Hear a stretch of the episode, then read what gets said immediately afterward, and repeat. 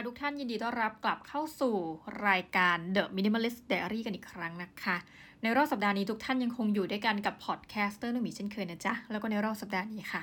แน่นอนว่าคือจะบอกงี้ว่ามันก็เป็นรายการไดอารี่ของเราใช่ไหมที่จะเอาเรื่องราวประจำสัปดาห์มาเมาส์ให้ทุกท่านฟังนะซึ่งปกติเนี่ยเรื่องราวมันจะเป็นเรื่องสั้นที่เป็นสัปดาห์ต่อสัปดาห์แต่ว่าสัปดาห์นี้มันมีเหตุนิดหน่อยทุกท่านมันเกิดจากสัปดาห์ที่แล้วที่แล้วซึ่งจะเป็นเหมือนกับเอพิโซดต่อเนื่อง จากเอพิโซดที่บอกว่าอ่านหนังสือฟรีปีละห้าสิบเล่มคือต้องขอขอบคุณมากๆเลยนะคะจริงๆมีท่านพิธีกรรายการหนึ่งท่านก็มาแนะนำว่าเอ้ยจริงๆมันมีกลุ่มอันนี้ก็อยากจะบอกทุกท่านต่อแล้วกันเนาะก็มีหลายกลุ่มเหมือนกันที่เขาจะแบบปล่อยหนังสือมือสองที่มีราคาประมาณครึ่งนึงคือถ้าเกิดท่านอยากได้หนังสือที่ใหม่เหมือนกันคือเราก็แอบไปดูในกลุ่มเนาะคือเข้าไปเป็นสมาชิกกันแหละปรากฏว่าเขาก็โพสต์หนังสือใหม่ทั้งนั้นเลยนะแล้วก็ราคาครึ่งนึงคืออาจจะไม่ได้ใหม่ที่สุดแบบชนิดที่ว่าเพิ่งอ่านไปไม่เกินห้าวันแล้วมาโพสต์ขายแต่มันก็ใหม่มากๆสำหรับเราก็แล้วกันนะก็กฎเขาก็คือว่าจะขายราคาเท่าไหร่ก็ได้แต่ต้องไม่เกินกึ่งหนึ่งนะยกตัวอย่างเช่นแบบสักสองร้อยบาทเขาก็จะขายหนึ่งร้อยบาทบวกกับค่าส่งซึ่งเท่าที่เราดูเนาะค่าส่งเหมือนไม่รู้ใครไปเซตเอาไว้อะทุกคนจะเหมือนตั้งไว้ที่ราคาสี่สิบบาทหมดเลยนะก็สามารถที่จะไปลองค้นหาได้นะคะโอเคนั่นก็เรื่องที่หนึ่งเนาะแต่ว่าเนื่องจากเราเนี่ยโม้ไปในคราวที่แล้วแบบด้วยความแบบพยายามที่จะบอกอย่างภูมิใจมากว่าอุ๊ยตัวเองแบบเป็นคนสั่งหนังสือเข้าห้องสมุดสี่ร้อยกว่าเล่มนะคะรอบนี้คือสัปดาห์นี้ค่อนข้างที่จะแบบเขินนิดนึงเลยจะมาอัปเดตเรื่องราวทุกท่านว่าหลังจากที่เราอ่ะคืออย่างนี้ความเดิมตอนที่แล้วเราสั่งหนังสือเยอะมากเลยเข้าห้องสมุดประมาณห้าสิบเล่มตอนแรกบอกสี่สิบนะสักพักเฮ้ยมันเริ่มเพิ่ม งออีกแล้วเป็นห้าสิบเล่มนะคะเพื่อที่จะว่าล้อไปกับงานสัปดาห์หนังสือแห่งชาติคือเราไม่อยากรอให้หนังสือแบบกว่าจะมานี่มันช้าอยากให้เป็นห้องสมุดตัวอย่างนี่พูดจากใจแล้วนะแล้วทุกคนไม่ใช่แค่เราอ่ะได้ประโยชน์เหมือนกันก็คือได้ยืมหนังสือซึ่งจะมีทั้งหนังสือแนววิชาการวิชาการแบบบันเทิงยกตัวอย่างเช่นโซนแบบ Bookscape มันก็บันเทิงไหมนะก็บันเทิงอยู่เนาะคือบางอันก็จะแบบไม่ได้เป็นวิชาการจ๋าๆขนาดนั้นอะไรเงี้ยแล้วก็อีกอันนึงก็คือเป็นหนังสือประเภทเรื่องสั้นอ่านเล่นเพราะเราไปดูแล้วห้องสมุดคณะหนึ่งอะเขามีหนังสือประเภทนี้เยอะเหมือนอารมณ์แบบห้องสมุดอักษรอะไรเงี้ยคือเพราะเด็กอาจจะต้องนักศึกษาต้องแบบไปเหมือนกับสมมติเรียนเอกญี่ปุ่นเอกฝรั่งเศสเอกอะไรคงจะต้องมีการไปอ่านหนังสือเหล่านั้นอะไรเงี้ยคือเราก็คิดของเราไงว่าเอางี้เอาแต่พูดง่ายเกียรติก็คือง่ายๆคือเราชอบหนังสือแบบไหนเราก็สั่งเข้ามาอย่างมีความสุขใช่ป่ะแล้วเราก็แบบโปรโมทมาดีมากทุกท่านปรากฏว่าอะไรรู้ไหมสัปดาห์ที่ผ่านมาเราได้อีเมลแปลกๆเป็นครั้งแรกจากห้องสมุดแล้วก็ลิสต์มาเลยนะประมาณห้าสิบกว่าเล่มแล้วบอกว่าเรียนอาจารย์คือบอกยศอะไรชัดเจนถูกต้องไม่ผิดคนแน่เป็นฉันแน่นะ ยาวมากเลยแล้วก็ลิสต์มาห้าสิบกว่าเล่มที่เราสั่งแล้วบอกว่าเหมือนคล้ายๆกับเท็กซ์สำคัญเนื้อหาใจความสำคัญก็คือเราสรุปเลยแล้วกันเนาะบอกว่าคือสั่งหนังสือมาที่ท่านสั่งมาเนี่ยเพื่อให้ใช้งบประมาณอย่างคุ้มค่าแล้วก็คือคุ้มค่ากับการใช้เงินของมหาวิทยาลัยเนี่ยขอให้โปรดพิจารณาว่าจากห้าสิบกว่าเล่มเนี่ยเอาที่แบบสำคัญจริงๆนะคะเหลือยี่สิบเล่มตอนนาทีนั้นทุกท่านมันรู้สึกเหมือนว่าความสุขที่เรากำลังมีอยู่เฮ้ยนี่พูดจริงไม่ได้โมนะความสุขที่เรากำลังมีอยู่เนี่ยย้ำสองครั้งเลยอะมันกำลังหายไปแบบฉับพลันคือเป็นอีเมลที่ช็อกอะช็อกเหมือนเราถูกปฏิเสธจากคนรักอะไรประมาณนั้นเลยอะแล้วก็ไม่รู้จะทำไงคือสตันไปแบบห้าวิแล้วจำได้ว่าวันนั้นอะก็ไม่รู้จะหันหน้าไปพูดกับใครเพราะเรื่องนี้มันก็ไม่รู้จะพูดกับใครดีพอเล่าให้ทุกคนฟังว่ามันเป็นความทุกข์ข้ออาจจะว่ามันติงตองอะนึกออกไหมก็ไปซื้อเสียใจก็ไปซื้ออะไรเงี้ยน้องหนังสืออะไรเงี้ยคือทุกคนรู้ว่าเราเป็นมินิมอลลิสต์แต่ก็อาจจะไม่ได้รู้อย่างลึกเพราะว่าเราไม่มีเวลาไปคุยกับทุกคนในคณะแล้วเขาคงจะเบื่อถ้าเราพูดแต่เรื่องตัวเองเนาะหมายถึงโดยทั่วไปคือเวลาเขาเห็นเราใส่เครื่องซ้ำๆเขาจะเข้าใจว่าอาจารย์เป็นแบบนี้หรืออาจจะเข้าใจเป็นอย่างอื่นก็ไม่รู้เนาะหรือเรื่องสื่อก็เหมือนกันแต่ถ้าเราบอกว่าเนี่ยมันเป็นความทุกข์ในชีวิตเราที่ห้องสมุดไปสั่งสื่อเนี่ยเราว่าคนฟังประโยคนี้เขาจะรู้สึกแปลกกับเรามากนะว่าในชีวิตนี่มันมีเรื่องอีกหลายเรื่องอะที่คุณจะต้องสนใจมากกว่าเรื่องนี้นะเราก็คิดแล้วว่าเราควรจะระบายความทุกข์ของเราเนี่ยกับใครสักคนซึ่งเราไประบายกับถูกคนมากมีห้องทำงานอาจารย์อยู่ท่านหนึ่งซึ่งเราว่าเรื่องนี้เล่าได้เพราะท่านเป็นคนชิลมากนะคือว่าเราชอบท่านมากท่านนี้หลายๆคนรู้จักแล้วเพราะว่าเคยจัดรายการกับเรานะคะ ความหาคือท่านเล่าว่าเหมือนกับอะไรที่บ้านท่านเสียไม่รู้แล้วก็เลยเอาช่างไปซ่อมพอช่างมาบ้านปุ๊บประโยคแรกที่ช่างถามคือคุณเป็นอาจารย์สอนหนังสือใช่ไหมเนี่ย เพราะว่าบ้านเต็มไปด้วยหนังสือนะคะแล้วในห้องทำงานของท่านเอางี้ดีกว่าคือตอนนี้ห้องทำงานของเราติดกันนะกับท่านอาจารย์ธเนศเจริญเมือง ท่านอาจารย์ธเนศเนี่ยคือจริงๆอ่ะท่านก็ถ้าตามอายุท่านเกษียณอายุแหละแต่เนื่องจากท่านเป็นแบบฟิลนะศาสตราจารย์ก็ท่านก็ได้แบบมาอยู่ที่ทำงานใกล้ๆกับเราท่านย้ายไปหลายที่นะแต่ล่าสุดเนี่ยก็ก็ย้ายห้องมาติดกับเราเสร็จปุ๊บนึกถึงภาพตรงทางเดินของท่านก็คือหนังสือมันล้นออกจากห้องท่านน่ะแล้วก็มาวางตามทางเดินจนมาถึงโซนห้องเราซึ่งเราไม่มาอยู่แล้วเราก็ถือว่าเหมือนกับเดินผ่านคือเราต่อให้เราเป็นมินิมอลลิสต์จริงนะแต่เราไม่รู้สึกรำคาญเลยเพราะว่ามันเป็นส่วนหนึ่งในการประกอบสั่งสมเป็นวิชาชีพของท่านอาจารย์ธเนศนะเสร็จความหาคือเวลาจะเมาส์เนี่ยเปิดประตูเคาะแล้วเปิดประตูห้องเข้าไปเนี่ยคือล่าสุดอะแต่เดิมหนังสือก็คือเต็มห้องท่านคือเต็มนี่คือหมายถึงบนทางเดินนะท่านบนทางเดินในห้องอะนึกออกไหมเวลาท่านเข้าห้องบอกศาสตราจารย์ในตำนานอะไรเงี้ยคือเนี่ยล่าสุดคือทางเดินอะมันพอให้เป็นทางเดินจริงๆนะเหมือนกับเหมือนกับหนึ่งช่องอะท่านนึกออกไหม ห้องนั้นอาจจะมีแบบสมมติเป็นช่องช่องช่องนะที่วางแผ่นปูรองพื้นอะไรเงี้ยสมมติเป็นแบบยี่สิบคูณยี่สิบซึ่งเนี่ยจะใหญ่มากเอาเป็นว่าสักสิบคูณสิบเนี่ย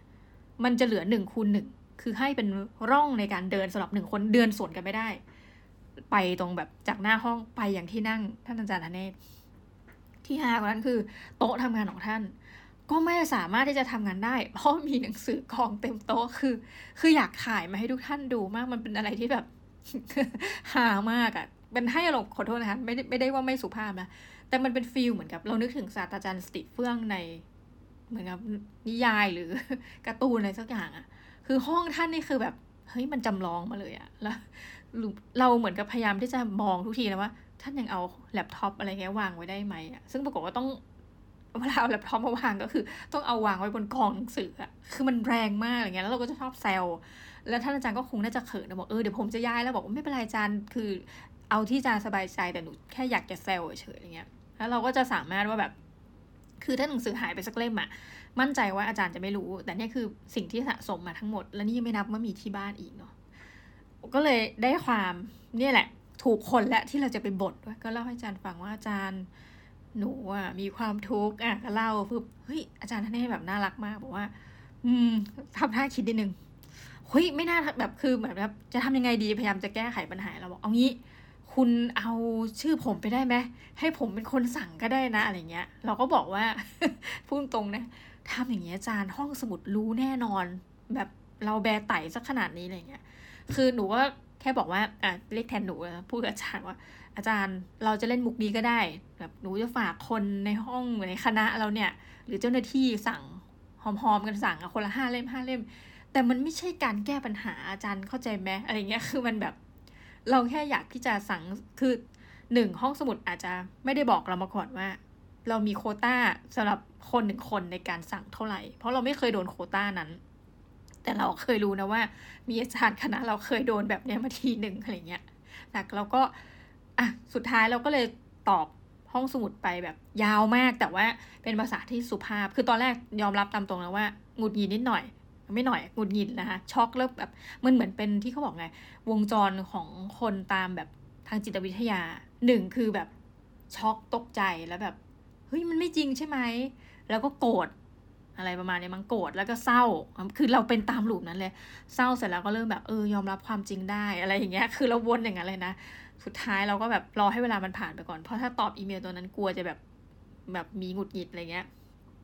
ก็สุดท้ายก็ตอบประมาณสามข้อด้วยกันเราก็บอกว่าเนี่ยเรามีเหตุผลที่เราสั่งเยอะเพราะหนึ่งมันเป็นงานสัปดาห์หนังสือเราก็เลยตั้งใจว่าจะสั่งทีเดียวแอบนี่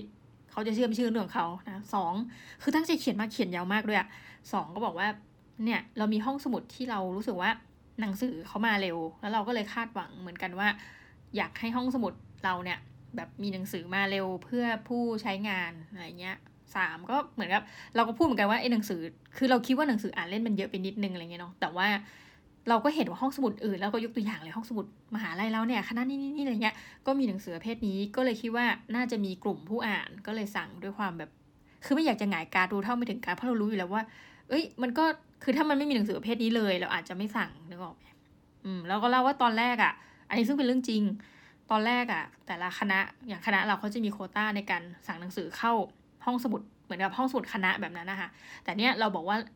อันนั้นน่ะเราก็จะสั่งเฉพาะหนังสือวิชาการสายเราแต่เนี้ยเนื่องจากว่ามันเป็นการสั่งเข้าเหมือนกับหอสมุดกลางเนี้ยเราก็เลยรู้สึกว่าเอ้างั้นเราสั่งอะไรก็น่าจะได้ทุกประเภทเพราะมันก็มีคนที่เข้าห้องสมุดไปเพื่อจุดประสงค์อันหลากหลายโอ้เขียนอธิบายยาวมากแต่สุดท้ายเราก็บอกว่าอ่ะแต่ยังไงก็ตามท่านท่านให้เลือกจากห้าสิบกว่าเล่มเพียงยี่สิบเล่มเราก็เลยเลือกเฉพาะที่เป็นแบบหนังสือวิชาการแล้วเราก็วงเล็บด้วยนะหนังสือวิชาการออกใหม่อะไรเงี้ยเขียนอย่างเงี้ยเลยทีละเล่มทีละเล่มยาวมากทุกท่าน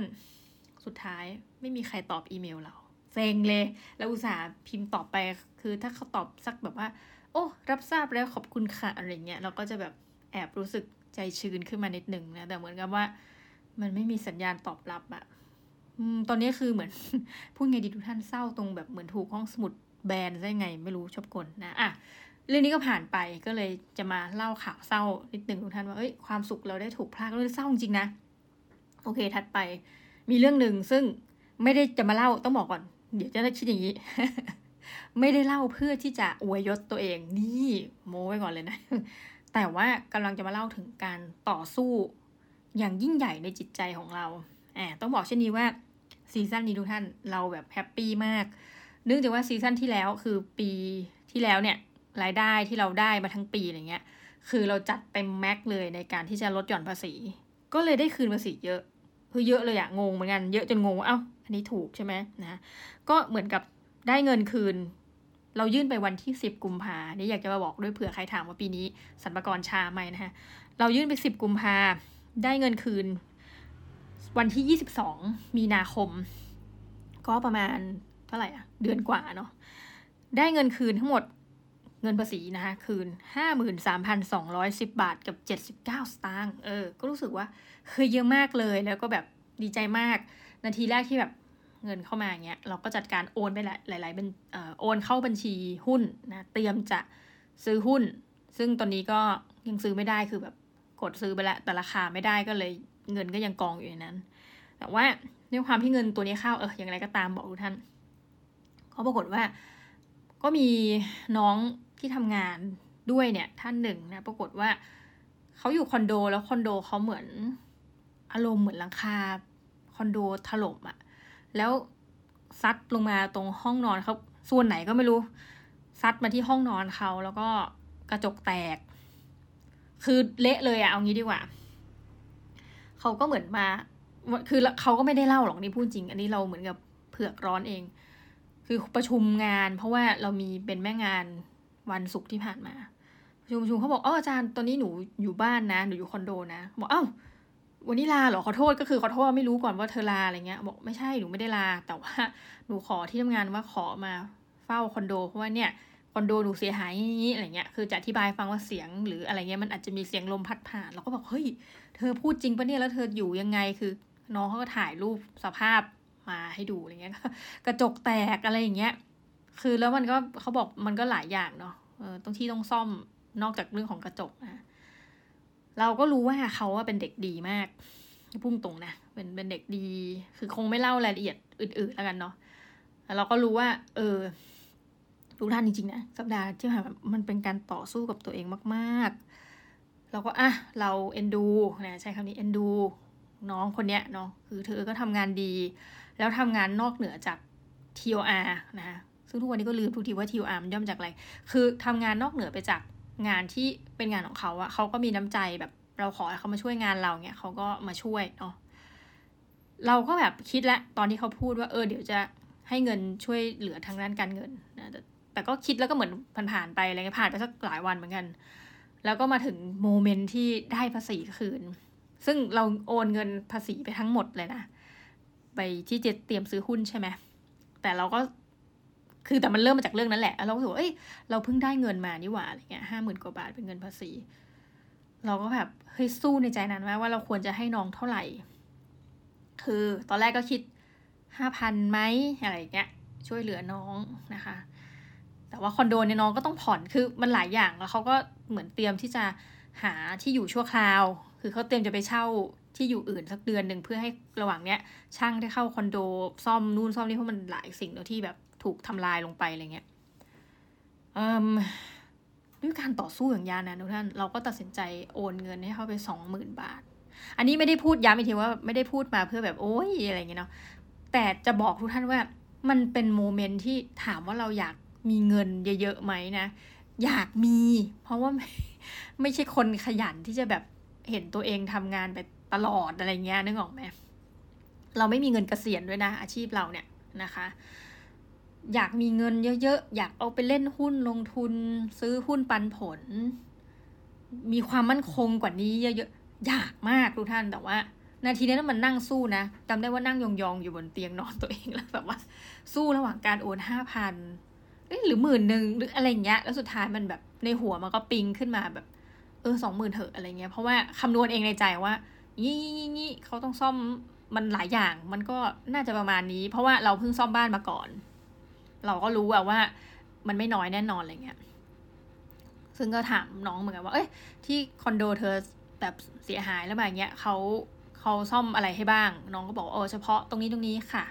นอกนั้นคือแบบแอร์แอร์ของเธอยังยุบอะไรคือมันโอ้โหหลายอย่างท่าน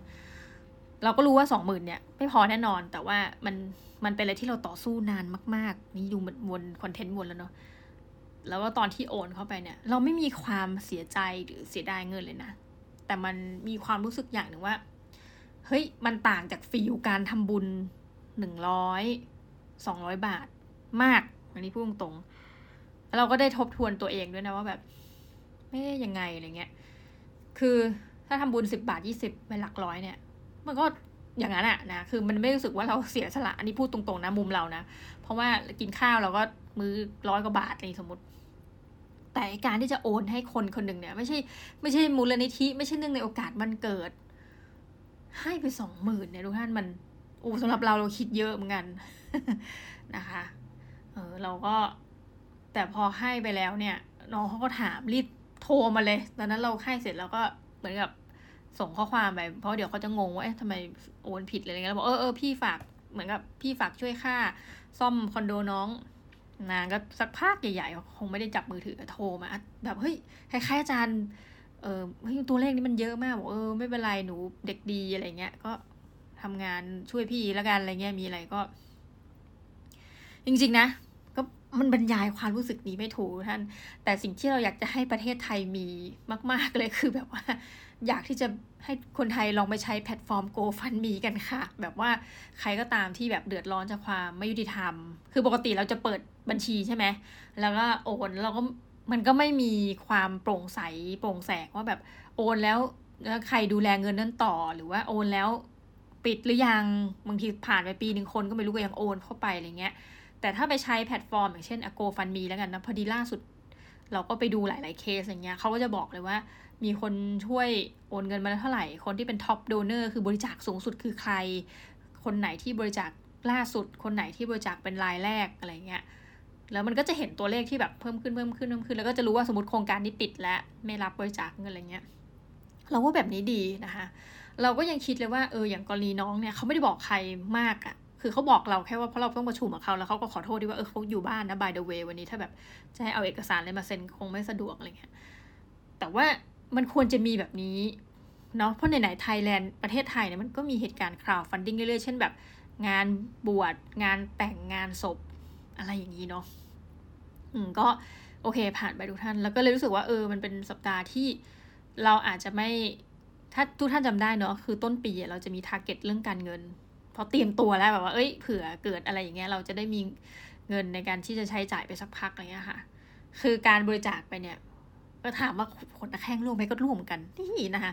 แต่ว่ามันก็ทำให้เรารู้สึกเออรู้สึกดีกับตัวเองแล้วกันหมายถึงว่าเออเนี่ยแหละตั้งใจที่จะให้แล้วก็จบนะแต่ว่าก็น่าสนใจดีก็คือเหมือนกับเราก็คิดว่าอ่ะจะเคยมีคนคือเพราะเราเป็นแบบนี้คนที่เขารู้เขาจะรู้ว่าเราเป็นแบบนี้เนาะแบบเออมีอะไรเงี้ยสมมติเราเป็นพิธีกรก็จะมีคนมาช่วยเราเยอะแยะถูกไหมแต่เวลาเขาให้สมมติองค์กรอื่นมาจ้างเราเนี้ยก็จะให้เงินกับพิธีกรนะแล้วก็บอกว่าเราเป็นเหมือนกับคนจัดงานอะไรเงี้ยคือบางทีเราก็จะแบบแอบๆให้นะน้องๆที่มาช่วยงานอะไรเงี้ย คนก็จะแบบบอกได้ว่าเราอะทำให้การทำงานเสียระบบซึ่งเรายอมรับอ่ะมันก็เสียระบบเพราะไม่งั้นคนก็จะมาด้วยความรู้สึกว่าเออเหมือนอยากได้เงินหรือเปล่าหรืออะไรแบบนี้เนาะแล้วก็นักศึกษาเวลามาช่วยงานเนี่ยเราจะไม่ให้ช่วยฟรีเลยนะอืมคือเหมือนกับว่าสมมติถ้าผู้ละยาวทุกท่านคือนักศึกษาเนี่ยจะมีทุนช่วยงานนักศึกษาอ่าก็จะให้ชั่วโมงละกี่บาทก็ว่าไปนี่คือเงินของคณะเงินของมหาลัยจะมีทั้งสองแบบแล้วก็แต่อย่างคณะเนี่ยก็จะให้เป็นรายเทอมอย่างเงี้ยเนาะแต่ว่าในกรณีที่ความหมายของเราคือยังไงยกตัวอย่างเช่นถ้าเราขอให้นักศึกษาเนี่ยเรารู้ว่าเขาจะได้เนี่ยเทอมเนี้ยถ้าเขาช่วยเราเขาจะได้อย่างนี้เนาะแล้วเขาก็จะเป็นเหมือนนักศึกษาช่วยงานเราไปทั้งเทอมแต่เมื่อไรก็ตามที่เราบอกว่าอ่ะหนูไปเย็บเล่มให้อาจารย์หน่อยเนี่ยทำงานวิจัยมาอ่ะเราก็จะให้ค่าน้ำมันเขาไปด้วยคือต่อให้มันอยู่ใกล้มหาลัยมากอ่ะเขาก็ขี่แว้นมอไซค์ไปอะไรเงี้ยไปเย็บมาให้อะไรเงี้ยเนาะสมมติค่าเย็บเล่มแบบห้าสิบบาทเราก็จะให้ร้อยหนึ่งอะไรเงี้ยหรือบางทีเราก็จะแบบพาไปคือทุกทีจะให้ให้เกินไว้อะไรเงี้ยค่ะเพื่อที่บอกว่าเราก็จะบอกเขาว่าให้อย่างเงี้ยไม่ต้องทอนคือเป็นอย่างนี้เป็นประจำเนาะเออซึ่งคือเราก็เข้าใจแหละว่าหลายกรณีคือเรายิ่งแบบถ้าให้มาทำงานแบบเสาร์อาทิตย์อะไรอย่างเงี้ยนะคะเราก็จะแบบจ้างแบบเนี่ยเลยสามร้อยบ้างสี่ร้อยบาทบ้างอะไรเงี้ยแต่มันก็จะมีงบโครงการที่แบบเรากันไว้ให้นะหรือหลายครั้งเราก็แบบเราก็มาทำงานกันเสาร์อาทิตย์เราก็ยอมแบบไม่เอาค่าตัวจ้าแล้วก็แบบว่าหาให้อะไรเงี้ยซึ่งหลายคนก็ว่าแบบเสียระบบนะแต่เราก็รู้สึกว่ามันมันก็พูดยากท่านเออยากจังวงเล็บเหนื่อยจังเลยการที่จะทำอะไรสักอย่างแล้วแบบทำให้คนทุกใจทุกเรื่องในวงเล็บเนาะทุกท่านมันไหมมันทำไม่ได้มันมีเหตุการณ์หนึ่งซึ่งแบบเนี่ยเขาก็บอกว่าโหขนาดนี้เลยเหรออาจารย์อะไรเงี้ยแต่เราก็รู้สึกว่าเราแฮปปี้เออทุกท่านช่วยเราตัดสินหน่อยไว้แต่เราก็รู้สึกว่าเราตั้งใจทำต่อไปนะไม่ว่าใครจะบอกไงก็ตามแต่มันเออมันก็ทำให้รู้ว่าคนเขาก็คิดหลายมุมอะกับเรื่องที่เกิดขึ้นคือแม่บ้านที่ขนาดเนี่ยนะมือถือหายคือโอ้ยเอ็นดูขนาดคือเหมือนว่านางอะชาร์จมือถือหรือทำอะไรสักอย่างไปแล้วเอามือถือไปที่ห้องน้ำแล้วห้องน้ำก็คงมีปลั๊กมั้งถ้าจะไม่ผิดก็เลยเอามือถือวางไว้แล้วก็คือห้องน้ำมันก็ใหญ่อะเขาก็ไปทำนู่นทำนี่อะไรเงี้ยพอออกมาแล้วมือถือเพิ่งซื้อด้วยเก็บตังค์ทั้งปีเนี่ยนะไปซื้อมือถือพอออกมาปุ๊บอ้าวมือถือก้อนวิตามินนะคะหายไปกับสายลม แล้วก็เป็นอะไรที่ซื้อใหม่แล้วเราก็ทำเรื่องสืบสวนสอบสวนแล้วนะว่ามันเกิดอะไรขึ้นอะไรเงี้ยแต่มันคือสุดท้ายมันก็จับมือใครดมไม่ได้อะไรเงี้ยแต่เหมือนว่าแม่บ้านเป็นคนใจดีมากเลยนะเออเป็นชาวเออเป็นต่างชาตินะคะมากับบริษัทคือเราไม่ได้จ้างคณะเราไม่ได้จ้างแบบเป็นแม่บ้านประจำเดี๋ยวนี้ไม่มีแล้วนะทุกท่านส่วนใหญ่ก็เอาซอสคือจ้างบริษัทแล้วบริษัทก็ไปรวบรวมคุณแม่บ้านใหม่ทีหนึ่งเขาก็เราก็รู้สึกรู้ว่าว่าเขาเสียใจแต่เขาก็แบบเราบอกเฮ้ยไปแจ้งความไหมอะไรเงี้ยเขาก็เหมือนกับเขาน่ารักอะเขาไม่ไม่ไม่เป็นไรอาจารย์ไม่อะไรเงี้ยแต่เรารู้ว่าเขาแบบรวมเงินไปซื้อเขาก็เล่าให้ฟังหมดเลยว่าราคาเท่าไหร่แล้วเขาก็ด้วยความที่เราเข้าใจว่าเขาน่าจะเขาเป็นชาวต่างชาตินะคะแต่พูดไทยได้นะอ่านแบบอะไรเงี้ยอ่านภาษาไทยจะไม่แตกมากเขาก็เลยรวมเงินเนี่ยไปฝากคนกลางเพื่อให้คนกลางมีคิดค่าคอมมิชชั่นด้วยนะไปซื้อมือถือให้เขาอะไรแบบเนี้ยแล้วเราก็รู้สึกแบบทำไมมันคือรู้สึกสะเทือนใจอะกับเหตุการณ์ที่ว่าเฮ้ยคนเรารวมเงินมาตลอดทั้งปีเพิ่งจะมีแบบเหมือนมือถือใหม่แล้วก็เพิ่งใช้แล้วหายไปแล้วนะคะแล้วความน่ารักของเขาคืออะไรรู้ไหมคือคนเอาไปเนี่ยไม่เอาที่ชาร์จไปด้วยเขายังบอกเลยว่าเขาจะไปวางที่ชาร์จไปให้ไหม คือเราแบบเพื่อที่แบบเออก็เขาใช้คำนี้เลยนะสงสารเขาค่ะอาจารย์ถ้าเกิดเขาก็เลยจะเอาที่ชาร์จไปวางที่เดิมให้เผื่อเขาจะได้มีมือถือใช้แล้วมีที่ชาร์จคือคนแบบไหนต้องคิดขนาดนี้เนาะเราก็เลยจำได้ว่าตอนนั้นน่ะมือถือมันมีปัญหาพอดีแล้วเราก็เลยล้างเหมือนล้างทุกอย่างในมือถืออ่ะซึ่งเป็น ไอโฟนหก ก็ค่อนข้างเก่าแล้วเนาะหกเหมือนหก plus อะไรเงี้ยแต่ว่ามันเนื่องจากมันเจ๊งมาเนื่องจากเราไปใช้งานหนักเราก็เลยล้างระบบทำให้มันก็มีแต่แอปธรรมดาคือเนื่องจากว่าเมมเราต่ำมากอะนะเราก็เลยอ่ะได้เลิกจะเปลี่ยนมือถือพอดีแหละถ้างั้นแต่ว่าคิดว่าถ้าเขาใช้ฟังก์ชันไม่มากมันยังใช้เครื่องนี้ต่อได้เราก็เลยเอา ไอโฟนหกเราเนี่ยไปให้เขาซึ่งเราก็เลยเหมือนกับ เล่าให้คนฟังเพื่อจะบอกว่าโอเคเราปิดคดีเด็ดเนี่ยด้วยความที่ว่าหนึ่งเราไม่สามารถที่จะหาใครจับมือใครดมได้แต่ว่าเราได้แก้ปัญหาแบบเรานะอะไรเงี้ยด้วยการเอามือถือเครื่องเก่าเราให้จบทุกคนแล้วเราก็มีการเราชอบการรีวิวมากเราชอบเรื่องฟีดแบ็กมากนะคะเราก็จะไปเจอเขาก็จะถามเพราะว่าเออคุณเป็นไงมั่งใช้ได้ไหมเพราะเรากลัวมันจะพังไงเขาบอกอันนึงที่ทำให้เรารู้สึกโหดีมากเลยอ่ะเขาบอกว่าอุ้ยดีมากเลยค่ะตอนเช้าเอาไว้ฟังธรรมะโอ้โหสุดๆทุกท่านสุดๆแต่ว่าเราจำได้ว่าตอนที่เราเราเล่าเพื่อที่จะแค่เล่าว่าแบบเออเราปิดคดีเด็ดแล้วก็มีคนแบบคอมเมนต์เฮ้ยให้ ไอโฟนหก เลยเหรออะไรเงี้ยคือเหมือนโอ้จริงๆแบบทำไมอะไรอย่างเงี้ยคือเราก็เลยทำให้เรารู้ว่าเออมันมีกระบวนการคิดซึ่งเราเข้าใจนะว่าการว่าการมีเรามีชีวิตอยู่ในที่เนี่ยทุกท่านเหมือนเราไปทำให้เขาเสียระบบหลายๆอย่างเออเราก็ขอโทษไว้แต่ว่ามันเป็นความสุขของเราเนาะจริงๆเลยแอบคิดเองว่าวงเล็บน่าจะสุขกว่านี้ถ้าเราไม่ต้องอยู่องค์กรต่อไปไงเราจะทำอะไรมันก็เรื่องของเรามันเป็นของฉันเองอะไรเงี้ย หัวเราะแบบชั่วร้าย วันใดที่ฉันไม่ได้อยู่ในองค์กรช่าๆนะคะคือไม่เป็นไรช่วงเนี้ยตลกมากในอาร์มเอาพูดเมาส์รายการข้างๆในอาร์มรายการจ้อจีนเนี่ยกำลังหามองหาลู่ทางหางานใหม่นี่เขามาปรึกษาว่าแบบเออเขาจะลาออกจากอาชีพตำรวจนะทุกท่านกำลังเล็งหางานกำลังล่อนใบสมัครงานแต่เดี๋ยวดูเหมือนกันว่ากลัวพูดแบบพูดเยอะแล้วไม่ออกก็เลยเดี๋ยวรอดูเขาจะเป็นยังไง มาเมาส์นะคะก็อันนี้ก็เป็นอ่ะเรื่องที่สองเออจริงมีหลายเรื่องมากเลยนะเรื่องถัดไปเออ Meals She Eats นะคะ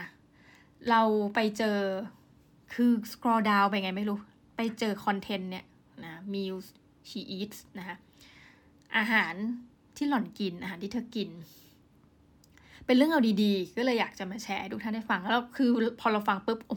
ทุกท่านรู้สึกว่าเอออยากทำบ้างแต่ว่าทำไงดีนะที่แบบให้คนได้รับผลกระทบน้อยว่าเดี๋ยวนี้เวลาเราจะทำอะไรนะเชื่อไหมว่าจะมีคนมามาบล็อกการความคิดเราตลอดเวลาเราบอกให้คิดเยอะๆก่อนที่จะทำว่าแบบผลกระทบรอบข้างเนี่ยเขามีอะไรบ้างนะคือเป็นคู่สามีภรรยา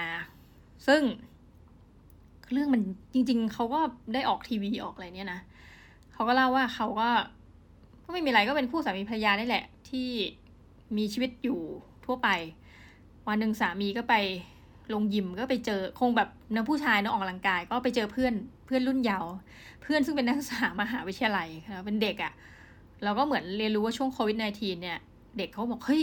โรงอาหารมหาลัยคือจริงซึ่งมูเล็บก็เป็นสถานที่ที่ถ้าคุณจะเอาอาหารราคาถูกกว่าร้านอาหารก็ต้องไปโรงอาหารเนาะโรงอาหารมหาลัยปิดคือมันก็ทำให้เขามีชีวิตที่ยากลำบากขึ้นนิดนึงคือคุณต้องเข้าใจนะว่าเด็กมหาลัยไม่ใช่ทุกคนที่จะทำอาหารได้เก่งและอร่อยบางคนก็ทำไม่เป็นสับปะรดนะเช่นเดียนเป็นต้นผู้ชายคนนี้เขาก็รู้สึกว่าเออ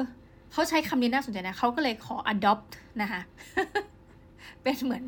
adopted college student อะไรเงี้ยคือเหมือนยังไงดีอะคือขอมาเลี้ยงดูเด็กคนเนี้ยคือเขาใช้คำนี้มันก็แปลกดีแต่ว่าเขาบอกว่าอ่ะเขาก็เลยเหมือนกับมาคุยกับภรรยาแล้วก็บอกว่าเอางี้ละกันก็เห็นใจว่าอยากให้เขามีอาหารที่ดีทานอะไรเงี้ยในช่วงของโควิดสิบเก้าก็บอกเออคุณก็มาบ้านฉันได้นะแล้วก็มาทานอาหารยังไงเพราะฉันก็ทำอาหารกันอยู่แล้วอะไรเงี้ยแล้วเด็กก็มาจริงเขาบอกมันก็เริ่มต้นจากเด็กคนเนี้ยนะคะแล้วตอนหลังก็ขยายเป็นประมาณว่าเป็นหลักร้อยคนสุดท้ายคือเหมือนกับทุกอาทิตย์วันอาทิตย์เว้นอาทิตย์เนี่ยค่ะสองสามีภรรยาแล้วตอนหลังก็มีพวกวอลันเทียร์มาช่วยเนี่ยก็จะทำอาหารฟรีให้กับเด็กนักศึกษามหาวิทยาลัยทานมันก็คงเป็นแบบword of mouthไปมาคือได้ออกทีวีแต่ว่ารายการที่ออกเราก็เห็นว่ายังไม่ได้มีคนดูเป็นแบบเป็นล้านวิวอะไรเงี้ยนะแต่มันก็มาไกลจนถึงกระทั่งเราได้ดูเนาะเราก็รู้สึกประทับใจมากว่าเฮ้ยเขาทำโดยเขาไม่ได้ไม่ได้หวังผลตอบแทนนะแล้วก็มีแต่คนคอมเมนต์ถามว่าเอ้ยทำยังไงถึงจะได้ถูก adopt มั่งอะไรอย่างเงี้ยนะซึ่งมันน่ารักมากก็คือทุกเขาก็จะเล่าเหตุการณ์แบบว่าเออเขาไปช้อปปิ้งยังไงอะไรอย่างเงี้ยเนาะแล้วเขาซื้ออะไรบ้างและอาหารที่เขาทำให้เด็กๆทานฟรีไม่มีไม่มีเงื่อนไขใดเลยนะก็คือมาแต่ถ้ามาเนี่ยต้องมาที่บ้านแล้วดีมากเขาก็ถ่ายให้ดูซึ่งเราเข้าใจว่าเด็กๆ ก็จะเอาพวกคอนเทนเนอร์กล่องอาหารอะไรมาเองซึ่งอันนี้มันก็ดีอ่ะเนาะแล้วก็มามันก็ทำให้หนึ่งบ้านของคุณเอ่อสองคนเนี้ยเนาะหนุ่มสาวชายหญิงคู่เนี้ยก็จะเรียกว่าหนุ่มสาวก็เขินคือวัยกลางคนเนาะก็ได้แบบเหมือนเป็นที่รู้จักเนาะกับคนรอบๆแล้วเราก็รู้สึกว่าเฮ้ยมันดีนะมัน มันไม่เหมือนกับสังคมสังคมที่แบบเออถ้ามีคนแบบเยอะๆมันก็น่ารักดีทีนี้เราก็เลยอ้าวได้ไอเดียเป็นคนไม่ชอบคิดละเองค่ะชอบก๊อป คือเราก็มานั่งนึกเออตอนที่แบบโควิดสิบเก้า เหมือนกันแต่สิ่งที่เราทำเนี่ยมันต่างไปก็คือแทนที่จะทำอาหารเป็นคนไม่ชอบลงแรงนะคะเราก็ไปแบบไปเรสฟันแล้วเอาเงินที่ได้เนี่ยไปฝากไว้ตามฝากนักศึกษาอีกคือไม่ตัวเองไม่ทำอะไรเองเลยฝากหลายมือยืมมือคนอื่นนะจูเขาเรียกยืมทุกคนหมดนะก็ฝากนักศึกษาที่เป็นเหมือนกับอารมณ์ประธานอะไรสักอย่างเนี่ยให้เอาเงินเนี่ยไปเติมตามร้านอาหารต่างๆเมื่อเงินตามร้านอาหารที่เติมหมดก็เติมเข้าไปอีกตามงบประมาณเงินบริจาคที่ได้แล้วก็เผยแพร่บนจำได้ว่าเผยแพร่บนเพจของสาขาวิชาอะไรเงี้ยว่าแบบเออเราได้เพื่อความโปร่งใสเนาะว่าแบบเออเราได้รับบริจาคเท่าไหร่ก็อย่างที่ว่าเสียดายไม่มีGoFundMeทุกท่านก็ต้องใช้วิธีนี้เราได้รับบริจาคเท่าไหร่จากใครบ้างจากคนมีคนที่แบบไม่ประสงค์ออกนามก็มีอย่างเงี้ยแล้วก็ตอนเนี้ยบริจาคไปแล้วเท่านี้เท่านี้แล้วก็ตอนปิดโครงการก็บอกว่าปิดเราคิดเหมือนว่าเออถ้าแบบเราจะต้องทำอาหารบ้างอะไรเงี้ยให้กับน้องๆซึ่งเราก็อยากทำมากนะแต่ว่าหนึ่งบ้านเราอ่ะไม่ได้ใกล้กับมหาวิทยาลัยขนาดนั้นก็ใกล้เหมือนกันแต่ไม่ใช่มหาวิทยาลัยที่ตัวเองสอนถ้าทำเนี่ยมันคิดเยอะมากท่านคือเอางี้บ้านเยื้องบ้านเราเนี่ยนะแล้วก็หลังจากนั้นอีกเต็มไปหมดเลยนะเขาก็เปิดร้านอาหารเออบ้านเหมือนฟิลเหมือนตรงข้ามบ้านเราเลยแต่เยื้องๆไปนิดเดียวเป็นหอพักแล้วก็เปิดร้านอาหารคือดีมากเลยเจ้าของหอเก่งมากเพราะภรรยาทำอาหารสามีก็คุมหอไปอะไรเงี้ยซึ่งถ้าเราเปิดให้ฟรีอย่างนี้เนาะเราก็ต้องมาคิดเนี่ยคิดเยอะเหลือเกินนะว่าแบบอ้าวถ้าอย่างนี้สมมุติเราเปิดอาทิตย์ละครั้งเขาจะขายได้น้อยลงไหมและไม่ใช่เฉพาะร้านนี้โอ้โหซอยบ้านเราเต็มไปหมดเลยที่แบบเปิดร้านนู่นร้านนี้อะไรเงี้ยมันก็น่าคิดเนาะมันก็คือตอนแรกแบบรู้สึก positive มากพอฟังเรื่องเนี้ย Meals She Eats นะพยายามจะจำชื่อเขาให้ได้แต่ว่าเออสุดท้ายพอจะมาทำเองพบเลยนะว่าโอ้โหมันเงื่อนไขเยอะจังเลยอะไรเงี้ยแต่ว่าเราชอบคอนเซปต์มากเลยคือแบบเปิดให้เข้ามาบ้านอะไรเงี้ยเข้ามากินฟรีนะมามามาเอาคือก็อาหารก็เป็นเหมือนถาดมาเป็นถาดๆเนี่ยแล้วก็มาตักตักตักแล้วก็ไปอะไรเงี้ยแล้วก็ทุกสัปดาห์ก็เหมือนอ่ะสัปดาห์เว้นสัปดาห์ก็มีหน้าที่ไปออกช้อปปิ้งคืออย่างอเมริกามันก็จะมีที่ราคาถูกและดีอ่ะอย่างบ้านเราก็อาจจะเป็นแบบไม่รู้อ่ะแต่ที่นู่นก็จะแบบ Costco อะไรเงี้ยซื้อแล้วคุ้มเนาะซื้อเยอะๆแล้วมาทำอาหารให้อะไรเงี้ยเออมันฟีลกู๊ดอยู่นะแต่ว่าถ้าเป็นเมืองไทยใช่ไหมทุกท่านก็จะทำเป็นโรงทานใช่ไหมหรือว่าไปสถานที่เฉพาะไปวัดไปอะไรเงี้ยเป็นอีเวนต์อะแต่เรารู้สึกว่าเออนี่นี่พูดแล้วก็คิดเองในหัวคนเดียววนๆซ้ำๆเออจะทำยังไงเดี๋ยวฝากทุกท่านแบบลองเป็นไอเดียเราก็อยากทำให้เหมือนกันนะเพราะเรารู้ว่ามีนักศึกษาอีกหลายคนนะโฮสต์เราสมัยเราเออโฮสต์เหมือนพ่อเขาเรียกว่าพ่อปลอมของเรานะคุณพ่อที่อเมริกาเนี่ยก็จะบอกกับเราว่าแบบเออเขาเข้าใจความรู้สึกดีว่าแบบ college student เนี่ยมันยากจนยังไงอะไรเงี้ย เขาก็แบบเหมือนคงผ่านจุดนั้นมาอะไรเงี้ยที่แบบต้องทำงานหาเงินเองแบบพ่อแม่ก็แบบไม่ได้ให้เงินแล้วพอเข้าเรียนมหาลัยอะไรเงี้ยชีวิตก็ต้องแบบประหยัดทุกหนทางเนาะ เ, เราก็เลยคิดว่าเออหลายๆคนเนี่ยก็พ่อแม่คงยังให้เงินอยู่นะเป็น allowance นะคะเป็นรายเดือนรายสัปดาห์อะไรก็ว่าไปแต่ว่าที่สุดแล้วพอทำไปทำมาเนี่ยมันก็จะมีช่วงแบบปลายเดือนที่เด็กๆก็น่าจะมีชีวิตที่แบบหรือกลางเดือนก็เริ่มที่จะแบบทำรงชีวิตอย่างยากลำบากอะไรเงี้ยมันก็ดีเหมือนกันนะถ้าจะมีแบบสักจุดป๊อปอัพหนึ่งที่บอกเอออาหารฟรีมารับได้นะแล้วก็ไปตั้งบริเวณมหาลัยหรือแถวมหาลัยอะไรเงี้ยขอแอบคิดก่อนทุกท่านเดี๋ยวคิดได้แล้วจะมาบอกว่าทำไงนะก็จริงๆวันนี้มีเรื่องที่จะเมาเยอะมากเลย แต่เวลาไม่พอซะแล้วนะก็มาเล่าประมาณนี้ก็แล้วกันว่า เอ่อ เรื่องเริ่มต้นตั้งแต่ห้องสมุดนะคะมาจนถึงเรื่อง ของคำถามเรียกว่าเป็นหนึ่งร้อยแปดสองคำถามเรียนแบบชื่อหนังสือซะเลยหนังสือรุ่นเก่าๆไม่รู้ทุกท่านเคยอ่านไหมหนึ่งร้อยแปดสองคำถามที่มันทำให้เราวนๆว่าเอ๊ะตกลงการบริจาคแบบไหนเนี่ยที่มันจะได้ผลดีและมันจะส่งผลกระทบเชิงลบต่อนิเวศแวดล้อมของเราโดยรวมมากที่สุดนะคะถ้าท่านรู้คำตอบท่านก็ช่วยแบบเขาเรียกว่าให้คำแนะนำเราหน่อยเนาะเราจะได้มาเมาส์กันในตอนหน้าๆแล้วก็ต้องขอขอบคุณนะคะคอนเทนต์ Meals She Eats ซึ่งเรารู้สึกว่ามันเป็นอะไรที่ดีมากแล้วก็มันทำให้สังคมคือมีแต่คนชมอ่ะแน่นอนอ่ะเนาะมันเป็นเรื่องดีอ่ะคือมันมีแต่คนชมว่าแบบเออมันมันทำให้สังคมน่าอยู่อ่ะแล้วมันไปด้วยกันคือบ้านของคนที่บริจาคเนี่ยเนาะเขาก็อยู่ใกล้กับ มหาวิทยาลัยเด็กๆก็เพียงแค่เดินมานะแล้วก็เป็นที่รู้กันซึ่งสำหรับเราเราคิดว่าถ้ามีอะไรเกิดเหตุเช่นแบบขโมยอาจจะมาเข้าบ้านนี้นะซึ่งแบบอาจจะเกิดขึ้นยากกันนะเราก็เชื่อว่าเด็กๆที่แบบเคยได้รับการทานอาหารเนาะได้รับอาหารเนี่ยก็น่าจะช่วยเป็นหูเป็นตาหรือว่าเราเชื่อจริงๆโดยโดยใจบริสุทธิ์นะว่าคือเขาก็จะทำไปเรื่อยๆแบบเนี้ยเราคิดว่าเอ่อเหมือนเขาจะผู้หญิงเนี่ยก็ท้องแล้วน่าจะมีลูกละมั้งป่านเนี้ยนะคะเด็กมหาวิทยาลัยเหล่านี้ก็จะช่วยๆเลี้ยงลูกของเธออะเราเข้าใจว่าแล้วก็ถ้ามีอะไรก็จะให้การช่วยเหลือกันแบบเหมือนเป็นแบบเออวนเวียนในเชิงบวกอะซึ่งเราก็รู้สึกดีมากเพราะว่ามันไม่ใช่ทุกวันที่เราจะรู้จักเพื่อนบ้านของคุณไม่ใช่ทุกวันที่เราจะรู้จักเด็กมหาวิทยาลัยอะนี่คือแบบเนาะเริ่มต้นจาก